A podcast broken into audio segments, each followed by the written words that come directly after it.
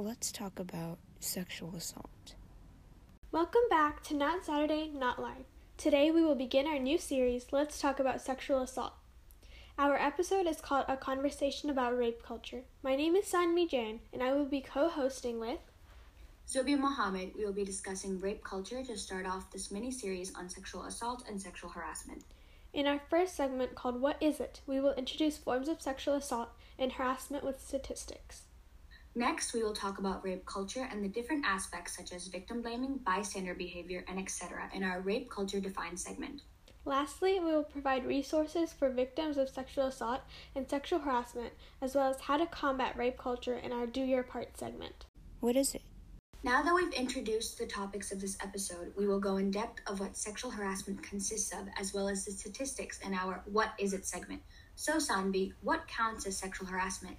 Sexual harassment comes in many forms, such as pressure to send nudes and perform sexual acts, verbal harassment based on a person's sexual orientation and gender, catcalling, being touched without permission, sexual jokes and advances without consent, and much more.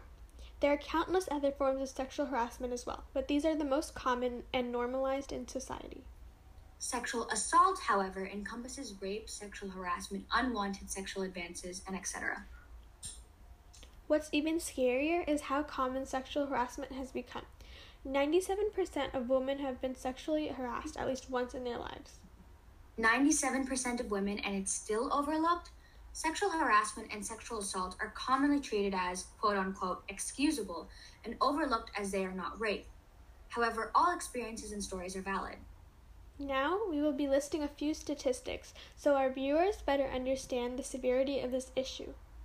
Every 68 seconds, a person is sexually assaulted in America, and every 9 minutes, that person is a minor.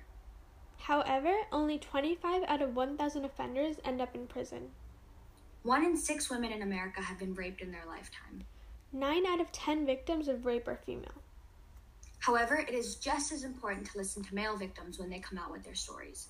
These are just a few of the important statistics relating to sexual assault and sexual harassment. We encourage you to research more in depth and refer to the sources listed in our later segment titled Do Your Part. Next, we will be diving into the rape culture and its aspects in the Rape Culture Defined segment. Rape culture defined. Many people have heard of rape culture or know a general idea of what it is, but we're going to tell you exactly what it is today. So, Sanvi, why don't you let them know? Rape culture is, to simply put it, when sexual violence is normalized and excused. Some common examples include blaming the victim, tolerating sexual harassment of others, being a bystander to harassment or assault, inflating the statistics of false rape reports, commenting on a victim's dress, mental state, or history, making rape jokes, and degrading women in pop culture or supporting artists who do. Note that these are only some things that reinforce rape culture. The list is actually never ending, and we have made rape culture so normalized in society that most people don't even realize when they're making offensive remarks. Yes, Let's start off with how many popular artists make awful songs all the time that people listen to nevertheless. An example is Blurred Lines by Robin Thicke, which is about a man convincing a woman that her ex wasn't quote unquote man enough for her. The man essentially assumes that the girl wants sex without asking or inquiring. This is best shown in the lines, Good girl, I know you want it. In addition, there's a lot of victim blaming and offender validation going on. For instance, do you remember the Brock Turner case, Sanvi? No, what happened in it? Brock Turner was a student at Stanford who raped an unconscious woman behind a dumpster on campus. Turner's father complained that his son's life was being ruined over only, quote unquote, 20 minutes of action, to which the judge of the case, Michael Aaron Persky, decided to turn a possible 14 year sentence six months because he didn't want to ruin Turner's life.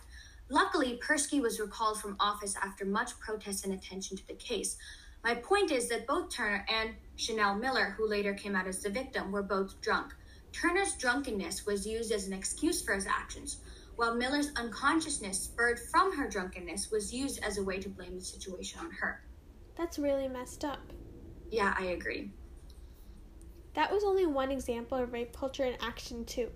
All the time, women are asked about what they were wearing when they were assaulted or their previous sexual history, as if, that is any excuse for what the perpetrator did.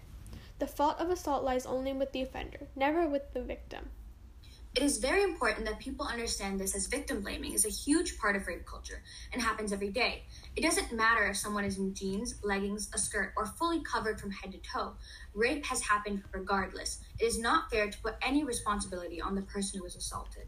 In addition, many people provide excuses in response to rape reports like, quote unquote, men will be men, or quote unquote, she was asking for it.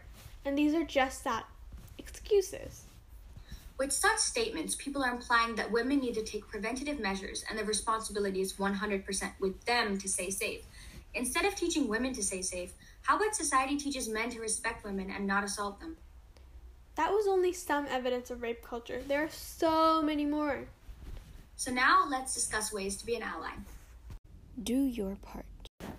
So, what are some things we can do to combat rape culture? Well, we can avoid using language that objectifies women, speak out if someone makes a degrading joke about rape, take victims seriously and be supportive towards them, be respectful of the space of others, never assume consent, and forego stereotypes. The biggest thing to do is to avoid bystander behavior. And to do so, you need to speak up when you see a victim out in an uncomfortable position and intervene.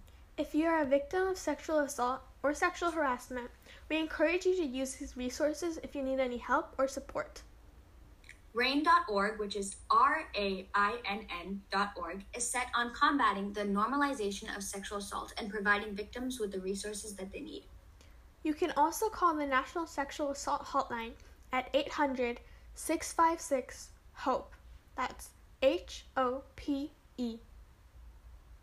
You can also call the National Street Harassment Hotline at 855 897 5910. Thank you so much for listening to our first episode in our mini series about sexual assault and harassment from Not Saturday, Not Live. Tune in next time for an episode of in depth analysis of sexual assault cases.